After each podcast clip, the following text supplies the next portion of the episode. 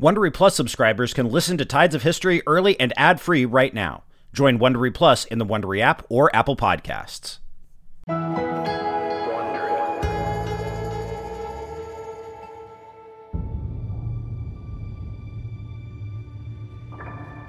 The clay tablet shattered, breaking into a dozen jagged pieces as it hit the floor. Cursing, the bearded soldier reached down, trying to fit the pieces back together, but to no avail. Frustrated and growling, he stomped his heel down onto one of the shards, further breaking it. He glanced out the door of the archive, imagining the kinds of treasures his fellow soldiers were finding here in the incredibly wealthy palace at the heart of the city of Mari. They had marched for days through the Syrian desert and along the Euphrates River to get here. They had fought the armies of Mari. They had won the city for their ruler, Hammurabi, king of Babylon and king of the four corners of the world. But now the soldier was stuck here in this dark room, stuffed to the ceiling with packed wooden shelves lit only by braziers and torches, shoving clay tablets into boxes, while his compatriots were offered the opportunity to loot the treasures of an old and powerful kingdom. The soldier reached up onto the shelf and wrapped his big scarred hands around a stack of tablets. He looked at the one on top, tracing a finger over the sequence of horizontal, diagonal, and vertical lines incised in the clay. They were just lines to him. He couldn't read cuneiform script, and it had never occurred to him to learn. War was his business. The sharp bronze spearhead and shield, the thud of arrows into waiting flesh, the smell of flames and fear in the aftermath of a siege. Writing belonged to the scribes. He shrugged to himself and shoved the tablets into the box waiting at his feet. Hammurabi, king of Babylon, king of the four corners of the world, conqueror of Larsa, Eshnunna, and now Mari, benefactor of the gods, had ordered it. He had come into the archive personally to inspect its contents, the soldier had heard, and so here he was, loading boxes with worthless clay instead of gold and silver. The king of Mari had been Hammurabi's ally for two crucial years before the relationship soured. The soldier knew that much. He had fought alongside soldiers from Mari against the Elamites and at the siege of Larsa. The soldier couldn't know that he was in the archive to remove all traces of Hammurabi's correspondence with the king of Mari. Whatever had passed between them before their parting of the ways would be lost to the future. Only Hammurabi's version of events would remain. He would be seen precisely as he wanted to be seen, not through the eyes of a defeated foe. Such betrayals and reversals of fortune were commonplace in the chaotic political world of the Near East in the centuries after 2000 BC. We know Hammurabi's name, but he was just one of many ambitious rulers who soaked the fertile earth of Mesopotamia in blood in their pursuit of power. Today, we'll get to know Hammurabi and his contemporaries, the ruthless conquerors of a forgotten age.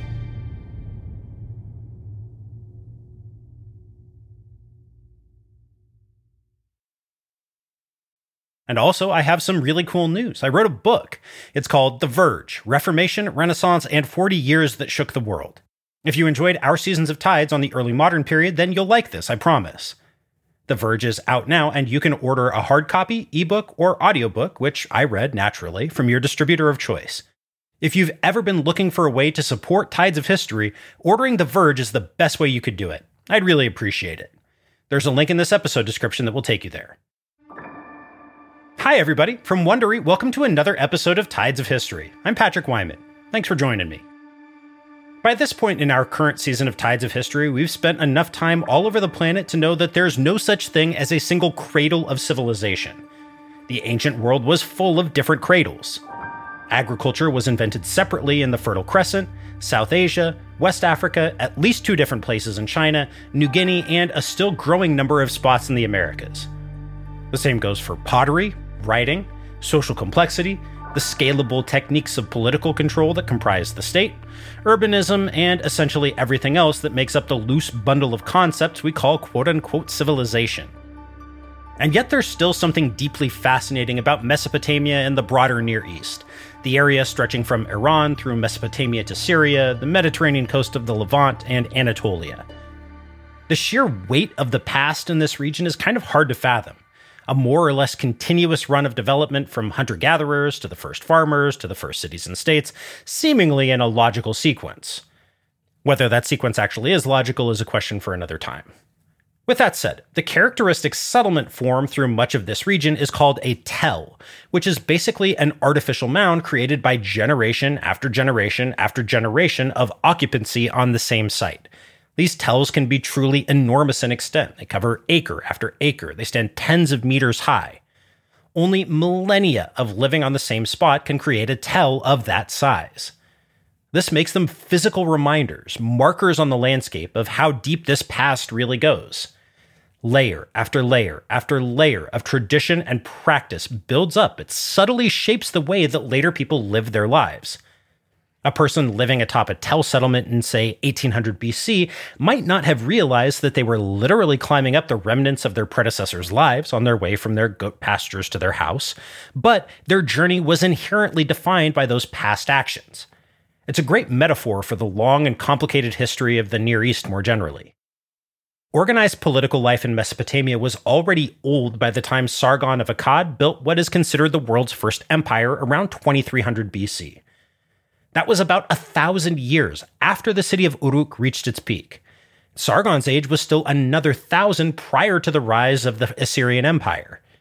The best known figure of this age, Hammurabi of Babylon, he of the famous Code, marks the rough midpoint between Sargon and the age of Assyrian domination. All of this is to say that we're dealing with a long, long period of time. It's also a period of time that has a lot of evidence for us to deal with and understand. Archaeological material, of course, but even more in the way of writing. This was a literate world. It's left us tens of thousands of texts of various kinds. That's enough written material to give us insights, often sporadic and incomplete and hard to understand, but still insights, into a whole range of different places, times, and cultures within this broader period. So, for the next two episodes, we're going to try to make sense of this complex, confusing, and long lost political world, up to the point when we can catch a glimpse of the glittering peaks of the late Bronze Age. It was a world of constant conflict between competing states and would be conquerors, most of whom never succeeded in conquering much of anything, much less leaving a lasting legacy. Hammurabi was the quintessential figure of this era. He was one of the few truly successful conquerors whose name is still known more than 3,700 years later but his ambitions essentially died with him. All of that blood, all of that destruction, to create an empire that barely outlived its creator. This was just the way of the Near Eastern world from about 2000 to 1600 BC, and that's what we'll explore today. When we last left the Near East, the Akkadian Empire built by Sargon and his deified grandson Naram-Sin was in the process of crumbling. Stretching from the Susiana Plain and the Zagros Mountains of western Iran through Mesopotamia to Syria and even Lebanon at its peak, the Akkadian rulers constructed a network of military garrisons, colonies, and trading posts from which to dominate their subjects. For most scholars working on this period, Sargon's empire should be seen as the first in world history, and it was definitely a template for everything that came afterward in the Near East. For about 2,000 years, people from Babylon to Assyria to Achaemenid Persia looked at Sargon and his successors as the prototypical conquerors and empire builders. The Akkadians were figures to emulate, but they were also warnings to heed. Few mourned the fall of their city, Agade, or the brutal conquest state that those rulers had built around it. Yet, for all its fame and its importance to later generations as a model, the Akkadian Empire didn't actually last very long about a century, and even during its peak under Sargon and Naram-Sin, rivals and even subordinates had contested its power and authority. Mesopotamia and its environs had been politically fragmented in the preceding period. This patchwork of city states and petty kingdoms fought constantly over territory and trade routes. They occasionally came together in larger groupings, they made alliances and shared rulers. They also shared a common culture, a system of writing, religious beliefs, and social structures but politically they were a fractious mess. The Akkadian Empire had been a thin veneer of vicious domination built on top of this state of affairs, but it didn't erase it. When the Akkadians fell from power, this fragmented landscape reappeared with a vengeance. Some of the players were different. New dynasties of rulers came to power in the old cities. Some of them from the highlands of western Iran, others from the semi nomadic Amorites who lived in the spaces between urban areas. On the whole, however, a century of Akkadian rule hadn't changed much. After another century or so, around 2100 BC, another line of kings succeeded in establishing a smaller scale version of empire in the region. This is what's called the Third Dynasty of Ur, or Ur III. As their name suggests, they were based in the city of Ur, the traditional urban heartland of southern Mesopotamia. That was in contrast to the Akkadians, who were a bit further north. The Ur III state didn't extend anywhere near as far as the Akkadian Empire had.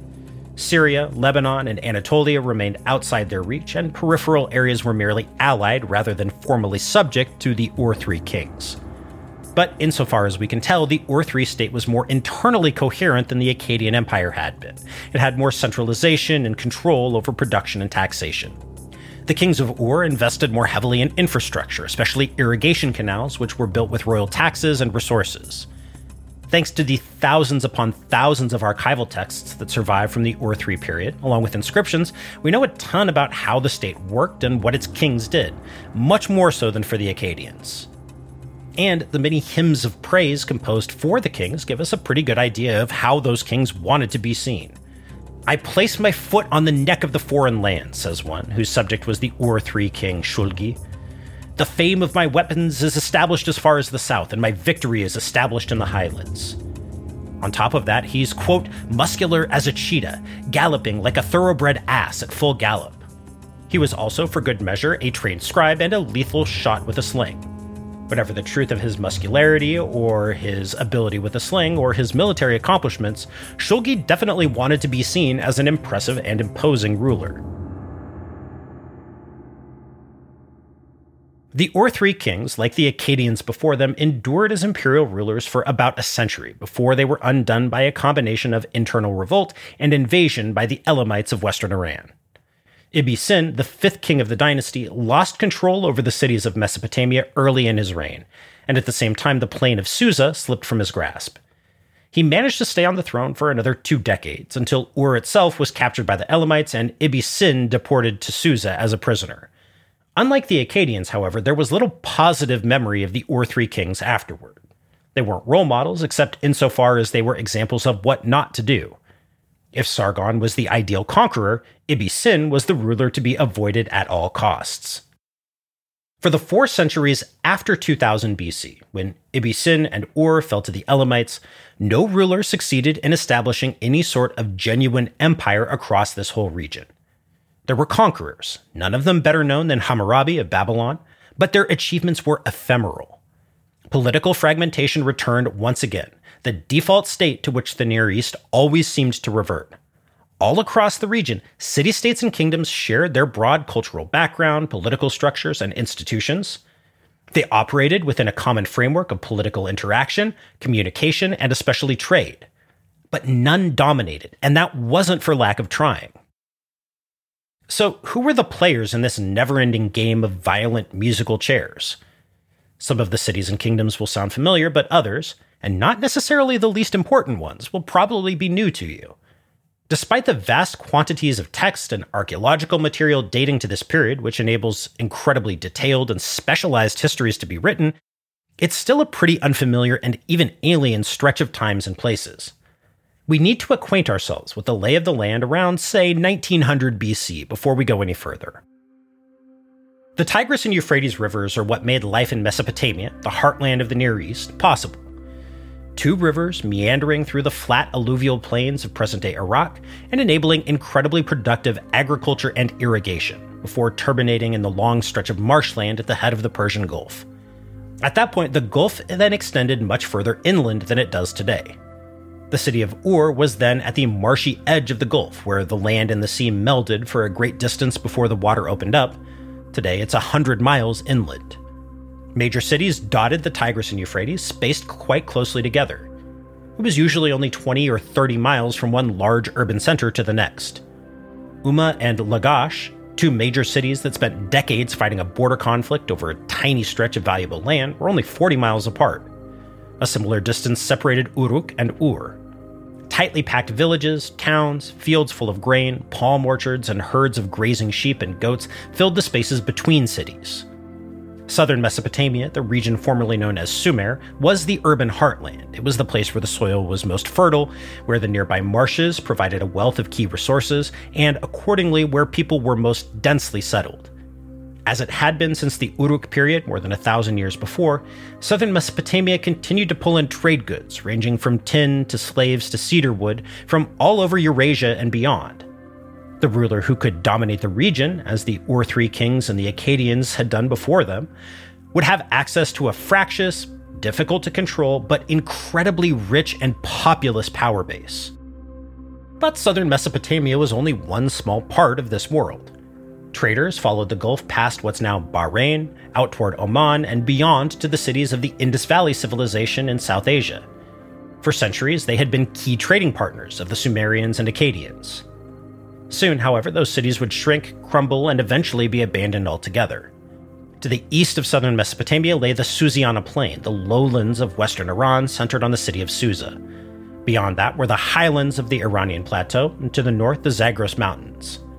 In this period, the Elamites dominated that region, and their kings were powerful players in the Near Eastern political game. It was they who had sacked Ur and brought down its third dynasty.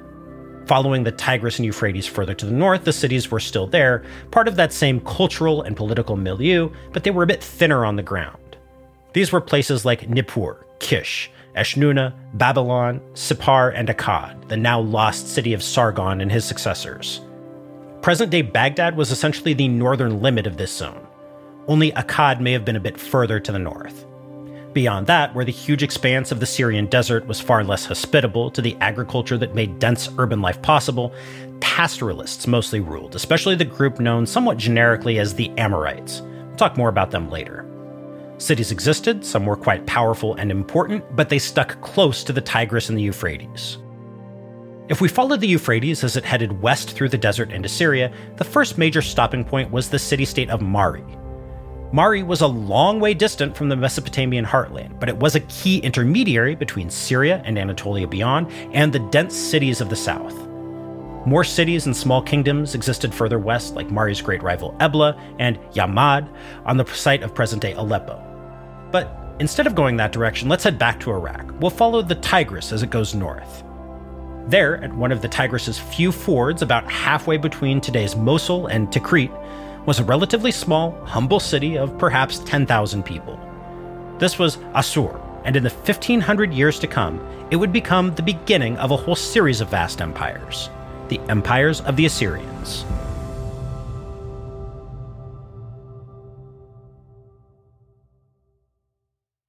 You're at a place you just discovered, and being an American Express Platinum card member with global dining access by Resy helped you score tickets to quite the dining experience. Oh, okay, chef. You're looking at something you've never seen before, much less tasted. After your first bite, you say, nothing, because you're speechless. That's the powerful backing of American Express. See how to elevate your dining experiences at americanexpress.com slash with Amex. Terms apply.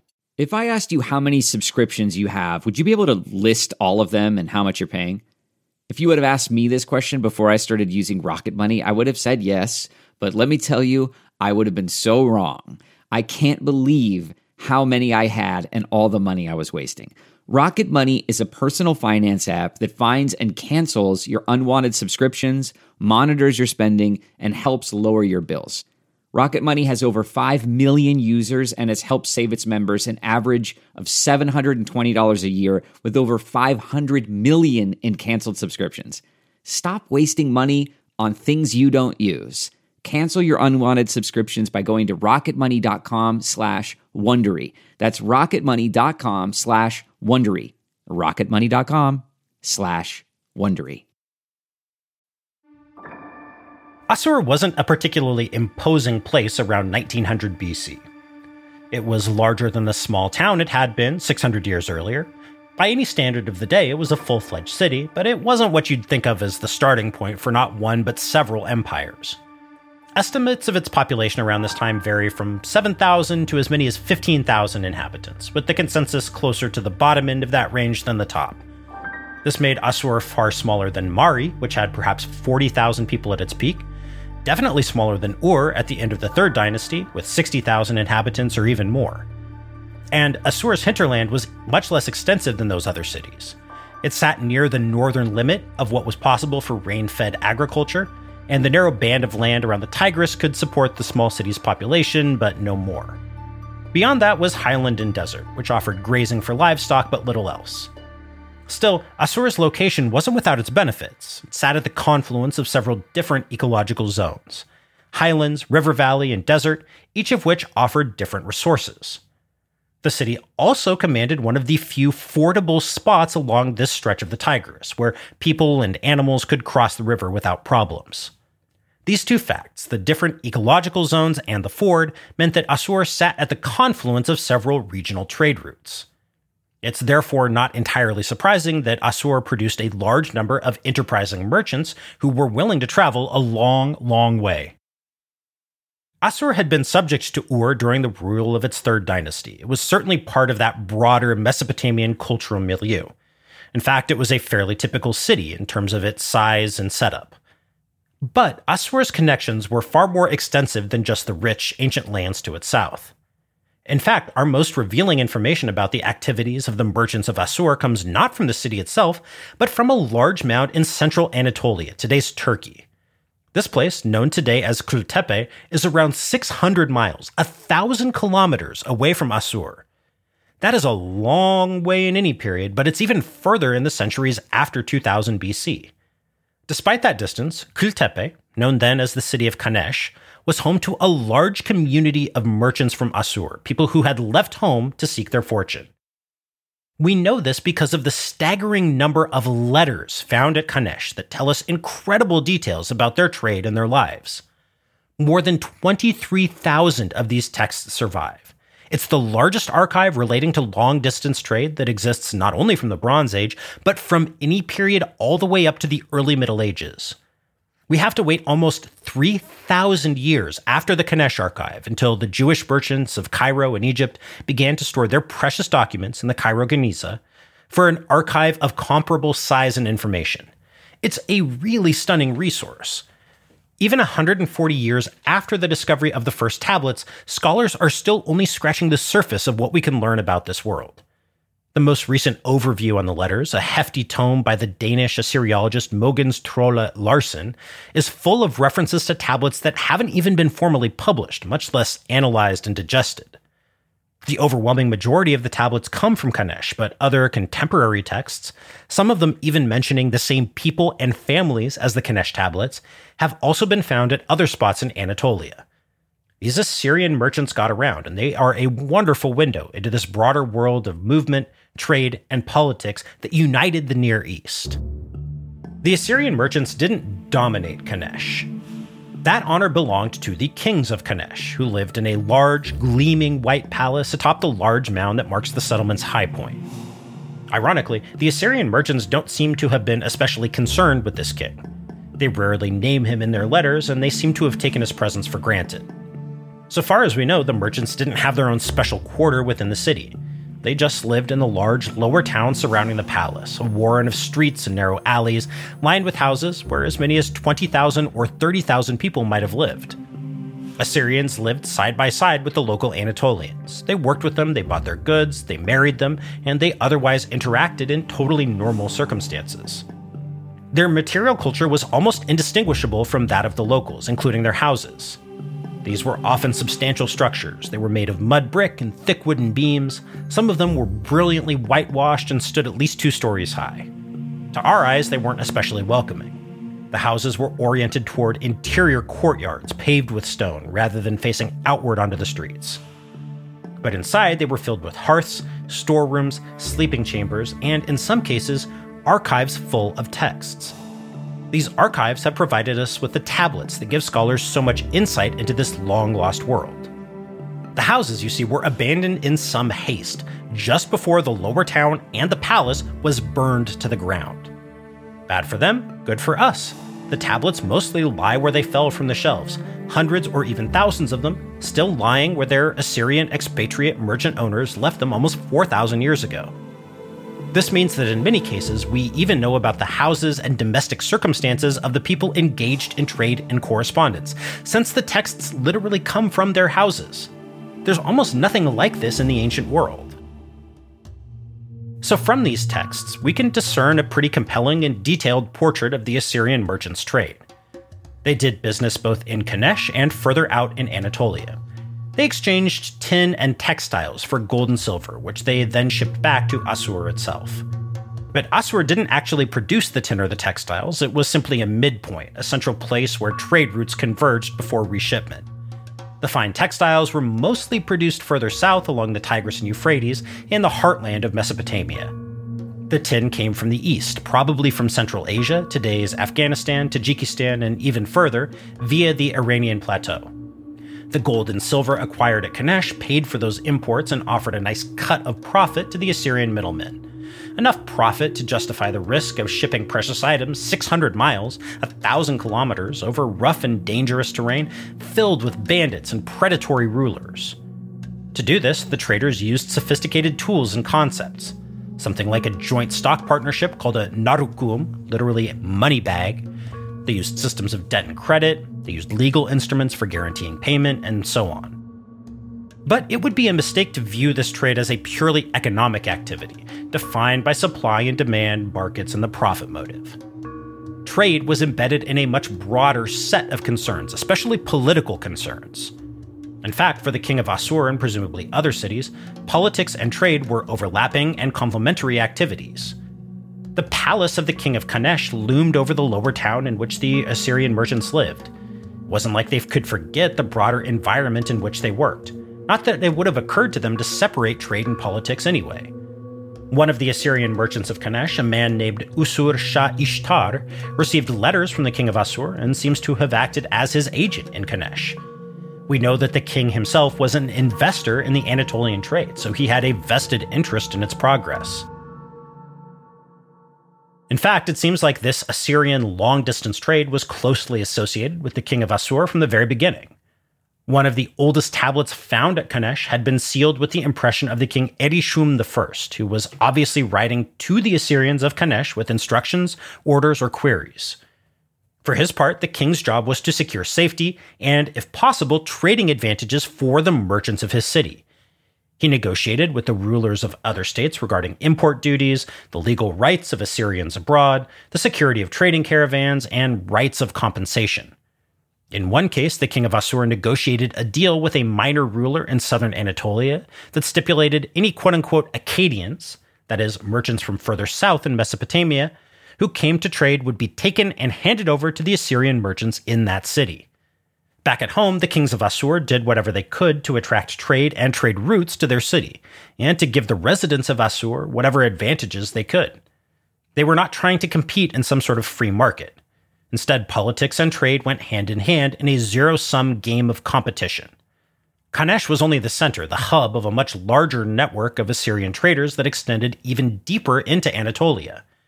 There were actually 30 different merchant colonies called Karum and smaller trading posts, Wabartum. Another 10 of those posts dotted the routes leading back toward Mesopotamia. This long distance trade made Assur, its merchants, and its ruler rich, but their business and their political world was volatile. There's little reason to doubt that the fires that burned the merchants' houses and palace in Kanesh were set intentionally, in the course of a violent conflict between the city of Kanesh and its neighbors. The city was rebuilt, some of the Assyrian merchants returned, but they also had many other places they might go, the same structures of treaties and commercial privileges negotiated by their king and overseen by the king's agents. Our body of evidence for the Assyrian trade is unique, and the Assyrians were oriented toward long distance commerce. But there's no reason to think that the Assyrians were unique. There were merchants from Ur and Lagash, Elam, Mari and Ebla, Byblos on the coast of the Levant, Hattusha in central Anatolia, all of them plying their own routes, with their kings taking an active hand in the process, sometimes with military force. Trade was volatile, the routes changed, so did the products, so did the players, but the intertwined business of commerce and politics went on as usual. That same volatility applied at home, too. While the rulers of Assur we've been talking about seem to have been drawn from a single ongoing dynasty, one native to the city itself, they were soon replaced by an upstart, this man's name was Shamshi Adad, and he was a conqueror, the most successful one the region had seen in a couple of centuries. Assur was just one of the places he ruled in the course of more than four decades of war and conquest that built a state scholars know as the Kingdom of Upper Mesopotamia. That name is basically a literal description. Shamshi Adad ruled over a broad swath of Upper Mesopotamia and Syria, but his state was new enough and crumbled quickly enough that it never got a more compelling name. It was big, though, and Shamshi Adad was a skilled player. He took down the ancient kingdom of Mari in eastern Syria. He controlled the Tigris and Euphrates south nearly to present day Baghdad. He ruled from the far northern fringes of Iraq and Syria. Two of his sons were supposed to serve as his surrogate rulers, one from their ancestral home at Ekallatum near Assur, and the other at Mari. But neither, especially the one at Mari, turned out to be much of a ruler. In one letter, Shamshi Adad berated the son ruling at Mari, a young man named Yasmah Addu. How long do we have to guide you in every matter? he wrote. Don't you have a beard on your chin? When are you going to take charge of your house? Shamshi Adad's kingdom, large and impressive as it was, didn't outlive its founder. He died either in battle or of natural causes around 1775 BC. Before long, that kingdom fragmented back into its constituent parts. Another ruler, however, was ready to pick up where he left off. He already ruled in Babylon, a ways to the south, and he had carefully bided his time while Shamshi Adad was alive and powerful. But now that Shamshi Adad was dead, Hammurabi saw his opening.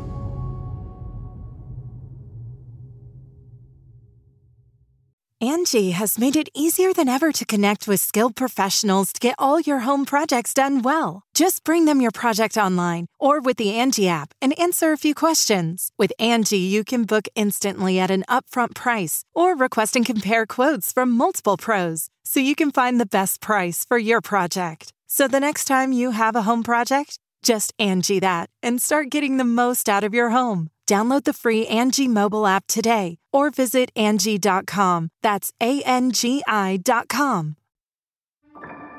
If you know the name of any ancient Near Eastern ruler, it's likely to be Hammurabi. He has the code, of course, and as a result appears in textbooks, and if memory serves, at least a couple of editions of the Civilization computer game. But the parallel with Shamshi Adad is important, not least because they were contemporaries. In fact, they shared a great deal in common. Both were ruthless and accomplished conquerors who built wide ranging states. Both, despite their accomplishments and Hammurabi's posthumous fame, failed to build states that endured in the way that those of the Akkadians or the Ur III dynasts had done. Most importantly, both Shamshi Adad and Hammurabi were what contemporaries called Amorites. The Near East at this time was a patchwork of different ethnic and linguistic groups, social forms, and ways of life. There was a lot happening in the countryside and the desert steppe beyond the cities that we tend to see as the center of this world. The cities were never isolated from the lands beyond or from the people living in them. That's where the Amorites come in. Amorite is kind of a tricky term. It's one that shows up over a very long period of time. In some of the earliest Sumerian texts, it's a term describing people who lived to the west of Sumer. In the Bible's book of Genesis, it was a specific term for a group of highlanders in the land of Canaan. Some scholars have assumed that the Amorites were a distinct ethnic group, one that occupied the desert areas west of Mesopotamia. They lived a semi nomadic lifestyle of livestock herding, and they spoke a language belonging to the Canaanite branch of the Semitic languages. According to this line of reasoning, this distinctive ethnic group then launched a series of invasions of the settled lands. They placed their rulers on the thrones of Babylon and other key places in the Near Eastern world. For other scholars, however, Amorite refers more to a way of life, that semi nomadic pastoralist lifestyle that could be adopted by people and groups in a much more fluid process of identity formation. The best explanation, as the archaeologist Aaron Burke argues in a recent book on the Amorites, is a bit of both.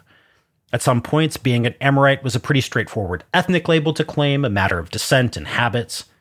At others, however, being an Amorite was a matter of associating with an Amorite king like Shamshi Adad or Hammurabi, and people claimed the label for themselves.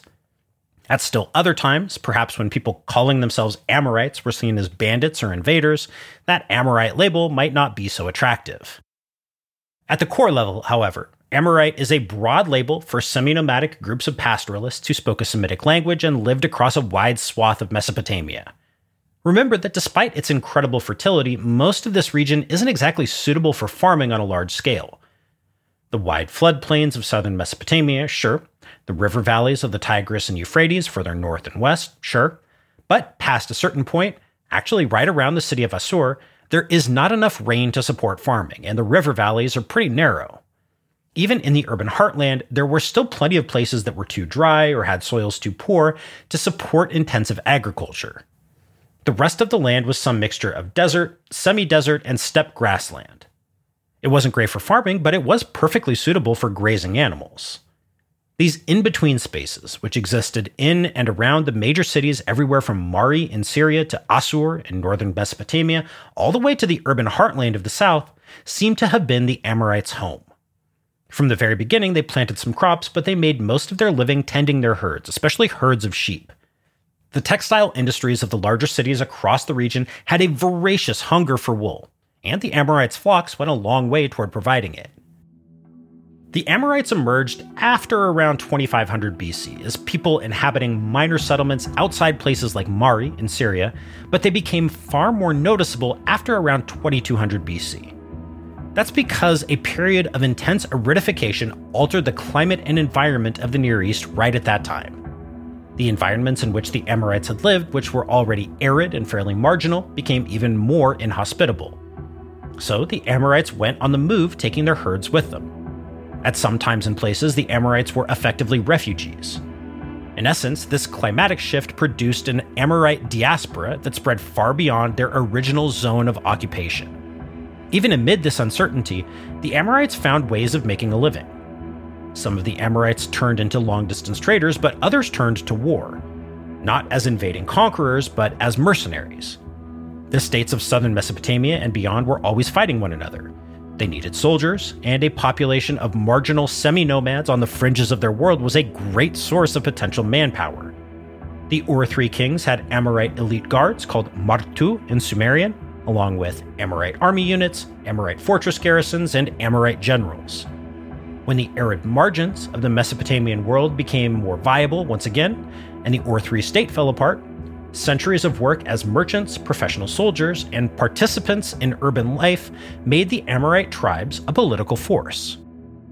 This was the background to the rise of Shamshi Adad, the first of the major Amorite conquerors. In the fragmented, chaotic, and violent political world of Mesopotamia, being able to call upon Amorite allies and the weight of Amorite military tradition by descent was a pretty powerful tool. It's traditional to call the named Amorite groups of this age tribes, we know their names, with all the ethnic baggage that label carries. But they may have been more like political factions with access to military force.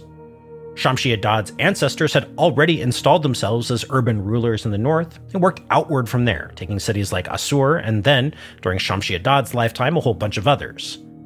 Many other Amorite dynasties did precisely that right before and around that time, between 1900 and 1800 BC. Larsa, one of the biggest cities of southern Mesopotamia, had a succession of rulers claiming Amorite descent. So did Ebla, a major center to the west of Mari in Syria, so did Byblos on the coast of the Levant. The first post Ur III king of Ur may have been an Amorite. Amid the continuous fighting between fragmented polities, Amorites were major players. So, a note here for what follows I'm drawing on the Assyriologist Marc Van De Mieroop's book, King Hammurabi of Babylon, a biography. So, Babylon. Babylon was thus one of many cities across this region that had a ruling Amorite dynasty. Unlike Larsa, Ur, Nippur, Lagash, or Mari, however, Babylon wasn't some ancient and powerful center. It had at most been a town during the Akkadian period after 2300 BC, and that was probably what it was when Hammurabi's ancestors first took it over around 1900 BC and installed themselves as rulers. Babylon only became a real city, much less a state that played a significant role in Mesopotamian politics during the rule of this Amorite dynasty. At Hammurabi's accession to the throne, just after 1800 BC, the generally accepted year is 1792 BC, Babylon lay at the center of a small regional state.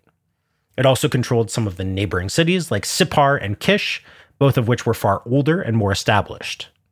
This little state lay at the far northern end of the region that would later become known as Babylonia, essentially the core of southern Mesopotamia up to roughly today's Baghdad. As we might expect in this fragmented and dangerous landscape, Hammurabi came to his throne surrounded by enemies. So far as we can tell, Shamshi Adad was the most powerful of them, ruling his large territory from beyond Mari in Syria to the west, all the way to Assur and the Zagros Mountains of Iran in the east. But there were others, too. To Hammurabi's northeast, in the vicinity of present day Baghdad, was the state centered on the city of Eshnunna. Eshnunna was Shamshi Adad's great enemy, and it was a powerful one. To the south, the king of Larsa, a guy named Rim Sin, had recently succeeded in uniting most of fractious southern Mesopotamia under his rule, from the head of the Persian Gulf all the way to the fringes of Hammurabi's Babylon. Hammurabi's father had tried and failed to defeat Rim Sin of Larsa around the time of Hammurabi's birth. That defeat underscored the fact that while Babylon was a player in regional politics, Hammurabi's kingdom was just one, nowhere close to the most powerful of the states around it. It behooved the young king of Babylon to tread carefully. And that's exactly what Hammurabi did during the early years of his reign. He stayed out of that conflict between Eshnunna and Shamshi Adad, communicating with both and engaging in minor military campaigns, but nothing of any real consequence. We know he canceled his subjects' debts, that he sponsored public works like irrigation canals and city walls, and supported the temples and therefore the gods. These were all the things that were expected of a good and proper king. None of that was outstanding. But what happened after Shamshi Adad's death, traditionally placed in 1776 BC, 16 years into Hammurabi's reign, actually was extraordinary.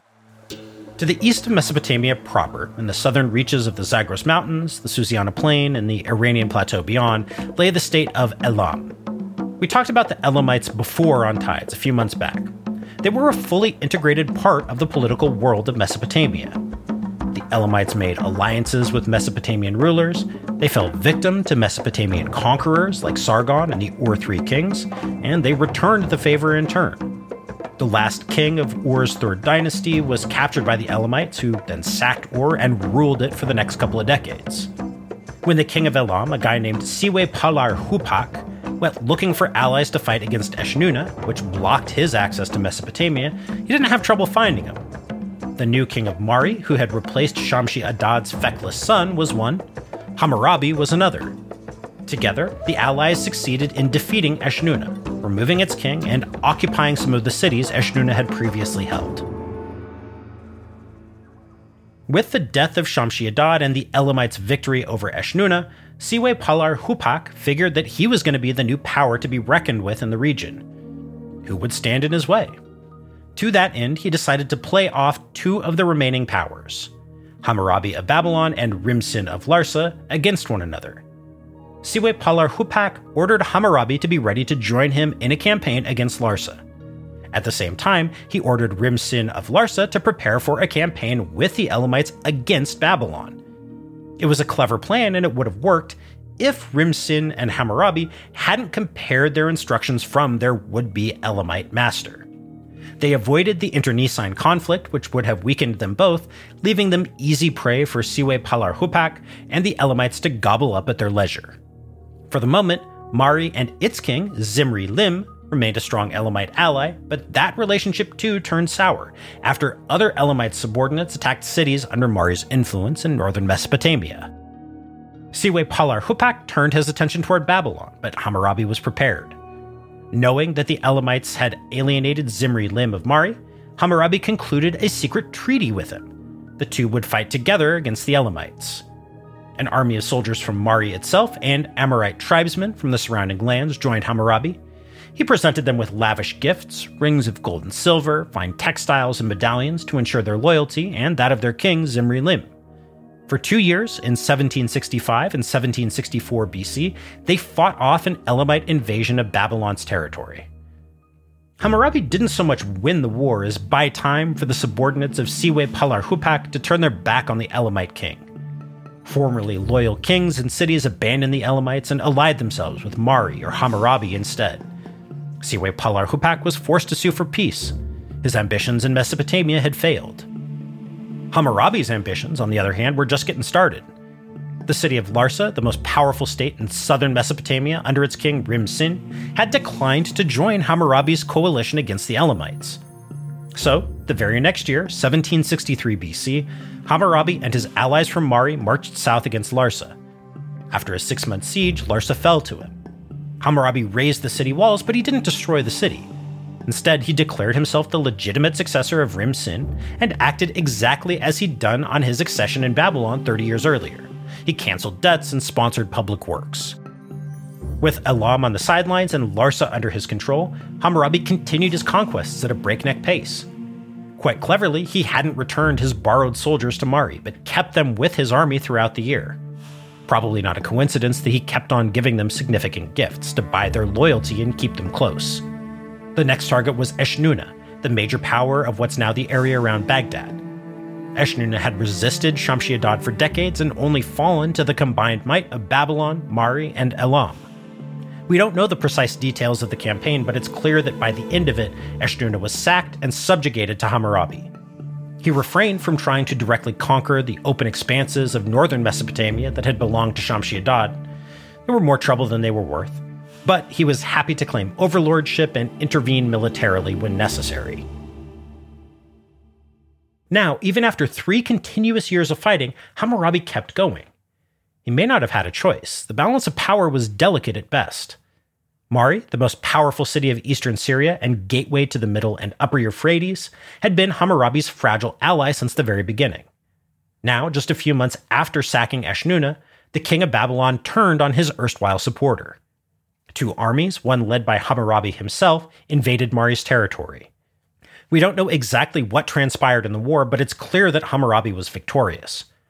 His armies systematically plundered the incredibly rich royal palace at Mari, making off with centuries of accumulated treasure. They also raided Mari's extensive archives. Every letter Hammurabi had written to the king of Mari, and there were many of them full of sensitive information, was boxed up and taken away to Babylon. That, I think, tells us a great deal about Hammurabi's personality. Nobody else would be able to contradict his official version of the events that made him a conqueror. It took Hammurabi only four years to conquer a vast territory in Mesopotamia and its environs.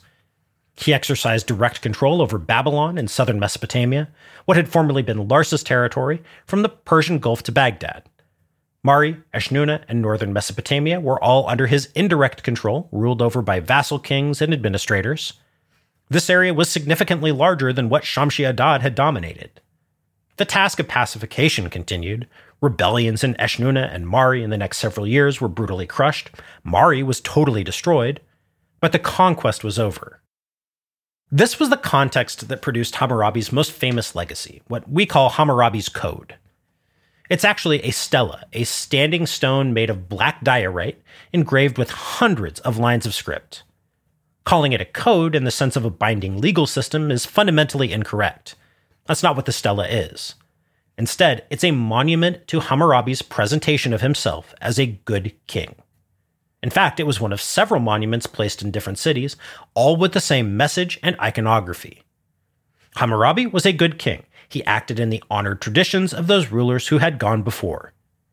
Good kings canceled their subjects' debts, as he'd done in both Babylon and Larsa. Good kings supported the gods and the temples that housed them. Hammurabi tells us that he supported the god Enlil in the city of Nippur, Marduk in Babylon, An and Ishtar in Uruk, Tishpak in Eshnunna, and he mentions this in the text of the stela itself. What follows is a lengthy and detailed recitation of one of the other aspects of good kingship delivering justice. A good king protects his people, especially the weakest among them, from the powerful who would prey on them. Now, that's not to say that we can't detect legal principles in the text on the stela, they're absolutely there. It's just that this wasn't a coherent, binding body of law in the way it's usually understood. It was about Hammurabi and how he wanted to be seen, not providing his subjects with their laws.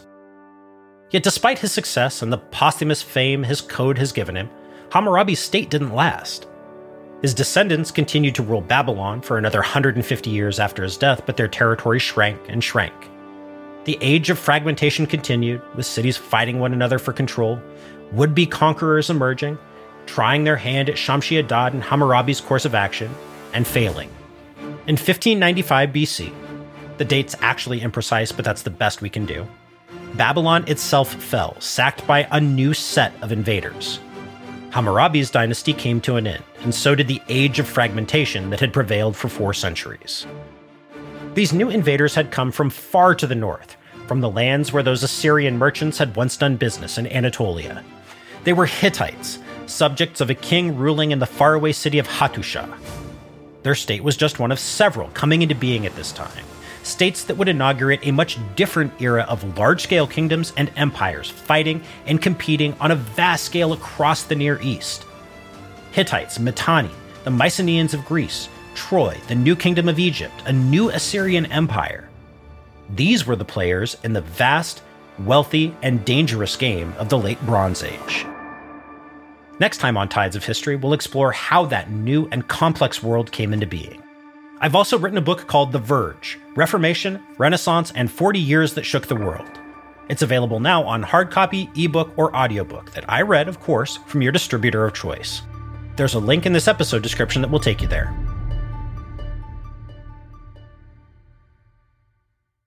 Hey, Prime members, you can listen to Tides of History ad free on Amazon Music. Download the app today. Or you can listen ad free with Wondery Plus in Apple Podcasts. Before you go, tell us about yourself by completing a short survey at wondery.com/survey. Tides of History is written and narrated by me, Patrick Wyman. Sound designed by Molly Bach for Airship. The sound engineer is Sergio Enriquez. Tides of History is produced by Morgan Jaffe. From Wondery, the executive producers are Jenny Lower Beckman and Marshall Louie. Thanks again for listening. Until next time, from Wondery, this has been Tides of History.